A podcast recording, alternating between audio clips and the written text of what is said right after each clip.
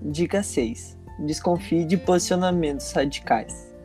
Notícias verdadeiras abordam pelo menos dois pontos de vista, contendo imparcialidade. No jornalismo, isso é conhecido como acesso ao contraditório. Fake news costumam ser acirradas na defesa de apenas um lado da questão, sem ouvir o outro, pois posicionamentos ríspidos e extremistas tendem a viralizar mais nas redes sociais e chamam mais a atenção dos ouvintes.